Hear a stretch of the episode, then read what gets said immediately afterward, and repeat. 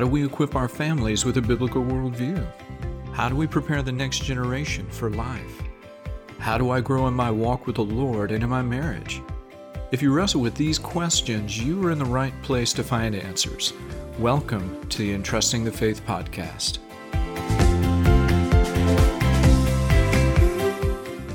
Welcome to the Entrusting the Faith podcast. I am your host, Eric Rutherford, and I'm excited today because I have with me Larry Fowler. He is the founder and CEO of the Legacy Coalition.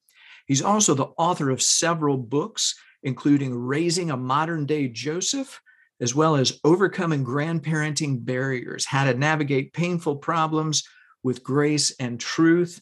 Uh, Larry is, is married. Uh, he and his wife have two grown children seven grandchildren. Most of all, uh, Larry is a Christ follower.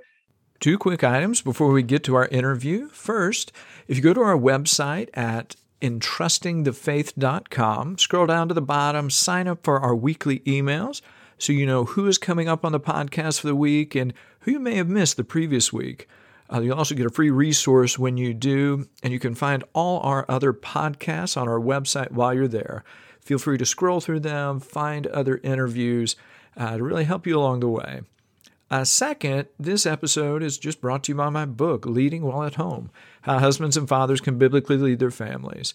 So, if you've ever thought, man, I want to be a godly husband or father, I don't know where to start, or you've heard that you need to do something to equip your family, but you just don't know where to begin, well, if this is you or you know anybody you know, Leading Well at Home will show you how you can love Jesus Christ love and serve your wife and children, and take responsibility for discipling your family. You'll be encouraged and given action steps that you can apply so that you're moving forward. Okay, now let's jump into today's episode. Larry, so thankful that you joined us today. Thanks, Eric. It's an opportunity that's great for me. I'm glad to be able to share with you, you and your audience. Oh, well, thank you for joining us. I know it will be, it, I'm going to learn a lot, and I know my audience will too. So um, let's just start with what is the Legacy Coalition? Well, it's a ministry that's focused upon equipping and resourcing Christian grandparents. And we found out that we found that most Christian grandparents miss opportunities to pass on their faith to their grandkids. And we want them to understand what their potential is. Uh, we want them to understand what scripture says and then as they do that, we want to equip them to be more effective in influencing their grandchildren for Jesus Christ. I appreciate that because that's something that that so I'm uh, for everybody listening you I'm I'm a dad but I'm not a grandfather yet. And so that's yeah. not quite on my radar. So it's it's good to be able to start thinking through some of those questions ahead of time. And so when you when you founded the Legacy Coalition was there what problem or what need did you see? Was it just a lack of resources? Was it grandparents just didn't know? What did you what were you trying to uh, solve? Yeah, it was it was both of those plus the the lack of focus on the part of the local church in regard to grandparenting. I mean, when you think about this, Eric, there are probably tens of thousands of churches in America. In fact, the majority of them would would think about we've got to equip parents to raise their kids. I mean, uh, a- any church leader worth their salt is going to put a value on on that, and they should. But what was fascinating to us as we as God was calling us to lead this ministry, we started talking to churches about, have you ever done anything on grandparenting? And all of them had done something on parenting, the ones we were talking to, but not one single one had ever done anything on grandparenting. It was it was uh, this topic that was almost completely overlooked by local churches and by the big church in general. You know, and, and in terms of resources, there was just almost nothing out there to equip Christian grandparents for the role. So we wanted to solve that, wanted to step into that arena and to do what we could to help. Wow, that is that's startling to hear that. Well, so so let me give you an illustration. This last June, I had the opportunity to speak to a group in Dallas, Texas of uh, 250 real movers and shakers in the Christian community. They they were not all um, minist, um, you know ministry leaders. Many of them were, but all some of them were um, very wealthy believers, um, obviously had been in uh, positions of authority and and uh, influence for many years. And there was audience, about 250 of them. They got a chance to introduce my, our ministry to them. And I started by asking them, So, how many of you have ever heard a sermon on grandparenting? And Eric, three people raised their hands, three out of 250. And then I said, So, how many of you have ever heard of a class on grandparenting? It was the same three. And that's what we found. There's only about 1% of Christian grandparents that have ever heard a sermon or heard of a class, not, not to say about attending anything, just heard of anything on the topic of Christian grandparenting. And to us, that's that's incredible. Wow. That is that's mind-blowing. It really is. But but as I think about it, I'm like, yeah, well, have I haven't. You, have no. you ever heard a sermon? No. no have you heard I, a sermon on parenting?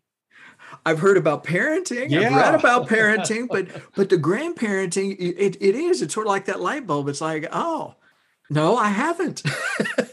so so here's why there's such a need. So if if there's never a sermon on it, never a class on it, how do grandparents discover what it means to be a good Christian grandparent? How, how do they know? Well, some of them would learn from their their their their past, their their grandparents, or maybe watching their parents. And depending on what kind of an example that is, they either say, I want to follow this, or I want to be something really different from this. But but there's a lot of grandparents that have no example in their history, in the family history, of good grandparenting. And so then the other source that where, where we learn about grandparenting is is really from culture and culture has a view of what a good grandparent is. And it's primarily if you play with your grandkids, you help support them, you go to their soccer game, you spoil them, you sugar them up and send them home after they come to visit a while, you're a good grandparent. And unfortunately, that is the only message that goes to Christian grandparents. And so that's where many of them are just stuck right there. They are really good grandparents from a cultural perspective, but they've never really thought about what a good grandparent is from a biblical perspective. No, and that's a really good point. And and you know, I think you know, in my own life, I know others. You see it, you hear about it in culture, and and you always want to be careful because culture isn't always um, what we need to emulate. exactly, exactly. And in this case, culture isn't bad. It's just not a, the cultural view of grandparenting it's not bad it's just not enough. And and being a good cultural grandparent is a means to a more important end and that is uh, fulfilling god what scripture says about what a grandparent ought to be. So just kind of piggybacking off of that what does the bible have to say about grandparenting? I mean are in terms of in specifics in terms of what they are supposed to do, what they're called to do? Mm-hmm. What are some things that the Bible tells us? Well, if you're if you're simply trying to find the word grandparent in scripture the answer is going to be not much because because the word grandparent or a form of it only appears twice in scripture and we all know of uh, uh, timothy's mother lois and grandmother eunice or maybe i got those reversed senior moment here but but you know but then when you start digging deeper and you start looking at all the passages that talk about multiple generations you know generation to generation impact when you look at the passages that talk about inheritance or or um, remember i mean who's who's supposed to remember? That's a big command in the old testament all the time. Remember remember remember. Who's going to remember the best? Well probably those that have lived longer lives because they have more to remember. And so when you start looking at that, this the, Eric, there's actually way more in scripture about the role of a grandparent than there is about the role of a parent. Way more. Really? Yeah, isn't that wow. phenomenal? Yeah. And and so then so what does a grandparent do? Let let me boil it down. There. I'll tell you a couple things. Uh, the the key verse, the John 3:16 of grandparenting. Would you know what I mean by that? yeah, you know, the key verse, right? Right. The the, Yeah, the the- one that you sort of hang verse. absolutely the one everybody can hold on to. Yeah, that's Deuteronomy 4 9. And it starts with these two words. It says, Watch yourselves. And of course, Moses is Deuteronomy. So Deuteronomy was Moses' words right before they entered the promised land, right before he died. And so he's speaking to the elders. So probably a whole lot of grandfathers in the audience. And he's speaking to them and he's telling them, he's giving them advice. And he starts with the two words, watch yourselves. So, grandparenting begins with determining that during these years of my life, I'm going to be more Christ like than I've ever been in my life. Our bodies get older and they begin to fall apart, and we have to take more medications and we have more aches and pains and all of those things. So, as our bodies are getting worser, one thing that can get better is, is our walk with God. And that's the first thing that a grandparent can do. And it has a huge impact on families just when grandparents are a godly example. We probably all know to do that. But then the second thing that we're to do, uh, the last part of that verse says, teach your children and your children's children. That was a verse, Eric, that rocked my world. My wife and I were living in Chicago and um, we had one set of grandkids living in Colorado Springs. They were older, and we had had a lot of time with them earlier in their life. And then our son was starting his his family out here in Southern California, where we live now. And the verse it, it just really got a hold of us, and in particular, not just that last phrase, but but one word in that last phrase. It says teach your children and your children's children. And i've i've always been you know a sincere christ follower not, far from perfect of course but but at least sincere. And i knew that when i was a dad so you're a dad your job is to be the spiritual leader in your home. You know you're the one that's responsible but i always thought okay so when my kids grow up and they have families then they need to do it. And then when those kids grow up and they have families, then they need to do it. And the mental image that I had was of a relay baton, uh, you know, a relay race where one generation passes the baton of faith to the next one, and then to the next one, and to the next one. And you pray you don't have a, a baton drop along the way, right? Uh, that verse told me that it was different. Instead of simply passing off the baton, I still had a responsibility for the next generation. As a grandparent, my responsibility was to teach them, in particular, to teach them through faith stories. And we see that illustrated over and over again in the Old Testament that grandparents are to be passing on stories of how they've seen God work and of what, what God is like. And so, yeah, that, that was so strong that uh, of a conviction that it caused my wife and I to move from Chicago to California. Wow. But that's that is a you know that's a stark picture, you know, when God says, you know, teach your children and your children's children, that's uh that's that's pretty clear. it, it, well, it is. And think about how this would look if it played out in a family. So we know we know from many of the studies that have been done that that uh, many of us are alarmed because we see young people departing from faith in numbers that are unacceptable. But we've also learned from studies that the kids that stick, the ones that stay, are those that have numerous spiritual mentors involved in their life. You know, there's one study called Sticky Faith, where if if a young person has five or six significant spiritual mentors in their life, then they don't depart from faith. So think about it. Mom and dad, grandpa and grandma on one side, Nana and Papa on the other. That's six people.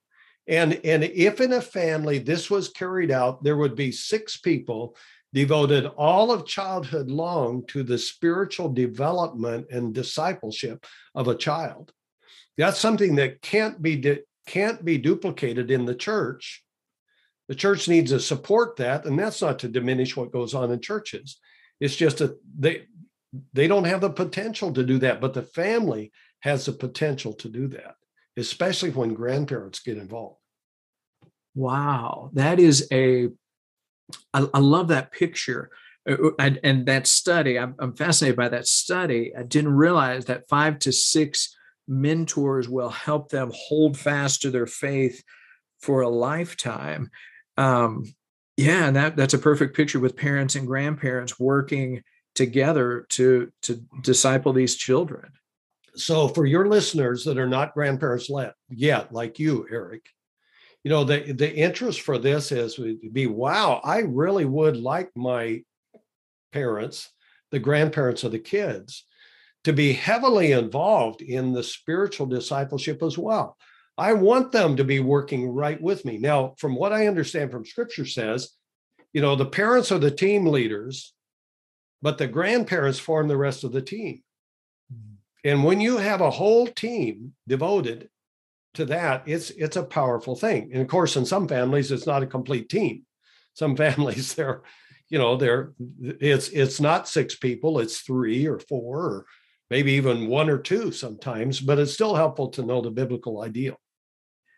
So, for people listening, what is different, or is there a difference between that intentionality with grandchildren on biblical matters versus like that intentionality with children on biblical matters? Is there is there a difference? I know you just mentioned like you know you've got team leaders, parents, and then grandparents make up the rest of the team. How does that look like or play out? Well, eh, one of, one of the most important things is to realize that the parents are are in the first seat. They're in the they're in the front row. Uh, sometimes grandparents make the mistake of parenting again. You know, they'll, they'll try parenting the adult kids or they'll try parenting the grandkids. And and if they can do that in harmony, if they can they can influence the grandkids and do it in harmony with the parents, that's fine. But we tell parents in our seminars, you need, or grand, we tell grandparents in our seminars, you need to realize you're still the parent. we're talking about of the adult kids. You're still the parent noun, but you must no longer parent verb unless invited.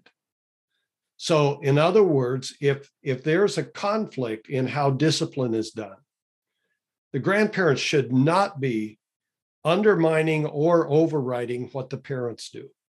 You know, conflict is worse than maybe the a lesser effective system of discipline and and it, so so it, it is different. Grandparents have to move into that second chair. And then what they do with the the, the children uh, with the grandchildren of course is they're not primarily responsible for discipline. They're not responsible for getting homework done and the normal things that a, that a parent is going to take the responsibility for. So when they're in that second seat, they become an influencer. Let me say it this way they become an influencer rather than a controller. That's a big difference that we talk about. Parents have the responsibility to control their kids, they have a God given authority over them. It's their job to keep those kids under control and to raise them uh, to have good behavior and, and all of those things.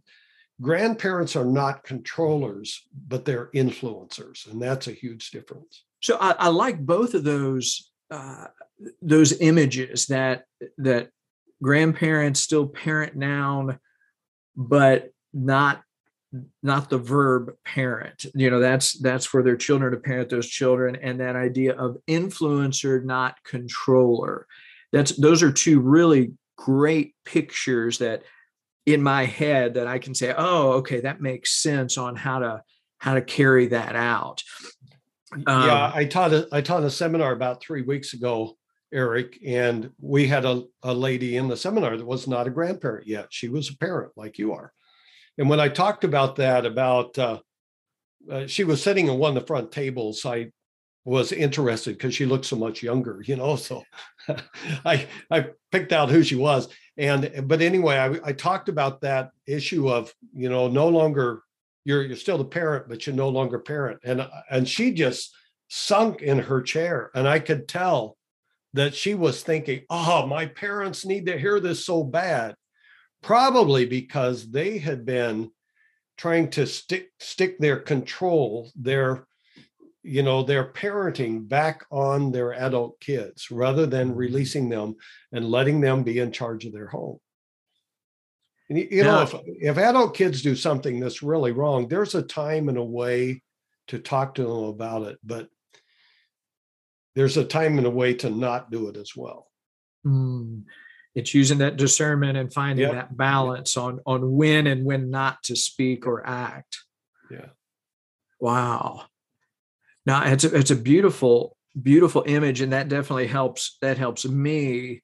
I know it's going to help the audience as well. Now, what happens for grandparents who are who are Christ followers, they're believers, but maybe their children aren't? So, what is one or two things that that they can do to sort of be that biblical influencer um, when maybe when you know the when their children or the the parents' children are not? Well, quite often that that happens so often, Eric. It is such a common thing, and quite often grandparents that are in that position kind of feel alone, but they're not, not alone at all. And and usually when they are in that position, um, they feel they feel an obligation to share truth with their kids, and some sometimes grandparents end up continuing to pound their adult kids with truth. Mm. And uh, quite often, um, I think in most cases, those kids have grown up hearing the truth. So it's not that they need to hear it; they need a heart change. Amen. Amen. And and and so uh, here's here's a couple things I would say to grandparents in that position. First of all, if you have adult kids that have said, this is very common, don't you talk to the kids, to the grandkids about God. You just don't talk to them. So grandparents feel an obligation to circumvent that, and it almost always is counterproductive. So the first thing is you've got to respect the parents' wishes. If the parents say you can't talk to your grandkids about God, then don't. They can't keep you from living a godly life, and that can really be powerful. But if you don't respect their wishes, they're going to build that wall, even higher and even be less likely to give you access to the grandkids. So you have to. So that's number one is you need to respect their wishes and zip your lip if that's what they ask you to do. Secondly, you try to understand what what has brought them to this decision and to this point. And and here's the hard part a lot of the times it's the grandparents who are the cause of them walking away. We wow. hate we hate to admit that, but it could be our constant bombardment with them of trying to get the truth of God into their hearts that has actually turned them away. And so grandparents need to be able to be transparent, bring down their defenses and say, son, daughter, help me understand you know how did you get to this point and if there if i caused it if there's any way that i caused it can i ask for your forgiveness? You know if, if i was too heavy handed uh, if if i was legalistic when i was your your dad and mom you know i want to ask your forgiveness for that. And if you don't start by clearing the air and creating an environment where they can tell you what really brought them to this point, then you're probably not going to get anywhere. And I'd ask, I'd add one more thing. Most of the time, Christian grandparents who have adult kids that have walked away do want their their adult children to embrace the truth of God's word. And they become truth tellers. And instead, they need a new strategy. The new strategy is to be a grace giver rather than a truth teller. Remember John 1:14 says Jesus was full of grace and full of truth. And so we have to be full of both. I think quite often we we're we're full of truth, whether it's our whether it's scriptural truth or just our truth, our opinion, but we're not so often so full of grace. And grace is nearly irresistible if, as grandparents, we will begin to, to say, I'm going to be an instrument of God's grace to my adult son or daughter. Remember, Jesus always led with grace with sinners. Uh, he always led with grace until they were ready to hear the truth. And we ought to be like him and do the same thing. Now, I appreciate that all, all of those those points, and especially that last one to to lead with grace, to be a grace giver and not a truth teller. That is, um, both are needed, but like you say, we tend to land. Um, we we can land on one harder than the other. So, um, no, I appreciate that. Now, so what about for those grandparents who who like you they were cross country where maybe you have some mm-hmm. grandchildren who are a plane ride away and not you know a, a 10 minute car ride away um, what is something that they can do to continue being of influence well let me recommend a, a resource and that'll answer your question uh, we have we have a book on our website called Long Distance Grandparenting. It's written by Wayne Rice. It's a member of our team and a long time, you know, one of the fathers of youth ministry in America. And it's full of a whole bunch of practical suggestions. So people that want a whole bunch of ideas, get the book. It'll really be helpful to them. But I, I'd say a couple things. One thing is you've got to lean into the relationship. So that means you've got to start communicating on a regular basis. You can't influence without communication. And so you need to you need to think about what will be the way that I can communicate with these grandkids on a regular basis and and then keep it going because without if you allow communication to stop you're going to lose influence with a five year old it could be facetiming them every morning they will just love it when they're 15, not so much. you have to find you have to find a new way, right? So as they get older, it has to change. And you have to think, what is my grandchild's world? How will I stay in touch with them? How, I, how will I uh, continue to uh, have an input in their lives? And so that means taking advantage of FaceTime and texting. And uh, before COVID, there were a lot of grandparents that said, well, I just don't text. And we tell them, well, get over it, learn to text. Uh, COVID has actually helped that a lot. Well, I don't hear that near as much from grandparents now. So, but you got to figure out: is it texting? Is it posting on, you know, uh, uh, some some ways? It probably isn't emailing, but it, it might be posting on Facebook uh, privately. It, it might be FaceTiming. Whatever it is, you've got to find it. The second thing I would say is make sure that when you are with them, that you take advantage of the opportunity and spend individual time with each one. So I have that. I, you know, my wife and I have older grandkids that live in Colorado Springs. We're in Southern California.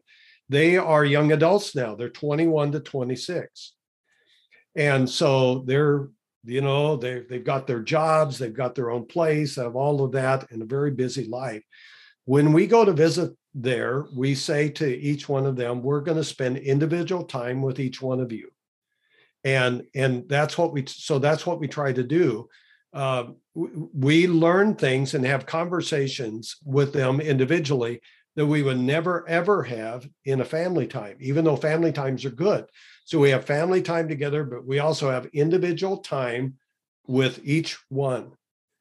And and that is significant very very significant. I have a lot of stories some of them quite private of course about the conversations that we've had with those individual grandkids when it's just my wife and i and, and one grandchild. And so we we've made that a tradition. When we're with them time alone. In other words we date each one of our grandkids every time we go to see them. I love that. But like you say that it you, you it gives them shows their you know that relationship builds that relationship gives you opportunities to have conversations that you wouldn't otherwise have uh, so I I love that, and, and I hope those listening. I hope I'm taking notes for the future, and you know I hope those listening uh, are taking notes as well, uh, well as well as the when you live at when you live at a distance. Though there is one caution: Because if you haven't seen them for six months or a year and then you go to visit, you tend to want to, you know, this is a ranching term. I grew up on a cattle ranch. You want to give the one cow the whole load of hay. You know, yeah, you, you want to dump everything you've been saving up on them on one time when you get them alone like that. And you just can't do that. You have to think, okay, how am I going to make this enjoyable so the next time I come, they'll want to have coffee with me again. I love it, but but it's it's just kind of thinking it through and and kind of spacing it out, yeah. which is really really important. Um, now, uh, kind of with that, you know, as as looking ahead, how how can and how should grandparents pray for their grandchildren as you know as well as their children and so what how can they do that? Because uh, well, I, I know that will be a huge influence as well. Yeah one of the things uh, grandparents do know to pray for their grandkids. In fact one of my friends uh, dr josh mulvihill that's written a book just simply with the title called grandparenting and it's a great book eric. Um, but uh, it's it's about the biblical view of a christian grandparent. His research he did some research and he said that the main attitude of christian grandparents was pray and play. In other words they thought if they were being a good grandparent they would pray for their grandkids and then play with them that's what made them a good grandparent so they they uh, Christian grandparents know to pray. So I but I would add a couple things to that for the grandparents that are listening. Number one, pray earnestly. Uh, James 5:16 in the New Living Translation says this. It says, "The earnest prayer of a righteous man has great power and wonderful results." And you know, earnest. So what does earnest mean? It it means you mean it. That's that's all. It's very simple. And it says God honors earnest prayers. So when we pray for our grandkids, of course, it shouldn't be rote. It shouldn't be just this thing that we go through, this habit that we have. It ought, we ought to be, it ought to be heartfelt. And I think that's what earnest means. So number one, pray earnestly. The second thing is pray regularly. And we're we're just very fortunate because we have seven grandkids. So we can assign each one of them a day of the week and other grandparents pray for all seven or whatever their number is every day, but we have seven. So, um, so uh, Natalia knows she's Monday, and Tyler knows he's Tuesday, and Travis knows he's Wednesday, et cetera, all the way through the whole week. And we go through the week. Then what we do, of course, they know what their day is. They know when, which day Grandpa and Grandma are praying for them, and we'll ask them for prayer requests and so we not only pray for them, we ask them for prayer requests, and then we remind them that we're praying for them about that request. So so that there's kind of a you know a full circle of involvement there with them in regard to that. And we, that that by itself will revolutionize some grandparents just to think about. Uh, right now, we have a whole lot of grandparents that are getting that their request for Christmas are coffee mugs with the pictures of their grandparents on the coffee mug. So when they get their and and each day is a different coffee mug. So when they get their coffee there's a grandkid right there and a reminder to pray earnestly and intentionally for that grandkid. Oh i love that. I, but i love the the earnestly intentionally uh, that's that's very straightforward it's very straightforward very doable. It's not it's not like rocket science. It's um so as uh, so for grandparents who li- who are listening and they're like okay I, i'm maybe they they're already doing some of the things you've been talking about. Maybe they're like this is the first time i've ever heard about it so i want to get started. What is one step that they can take today to really start helping to build that that gospel legacy right that that the children's children legacy um, so Eric, I am going to ask you. So when when are you going to post this? So this will be in January. Okay, so we'll January. call it. So it misses the Christmas holiday. I was going to give a Christmas idea, but oh uh, yeah, yeah, it's going to yeah, be like yeah. mid January, so, early mid January. Yeah. So well, here's here's one thing I would say to Christian grandparents that say oh so often overlooked. So we're to be storytellers.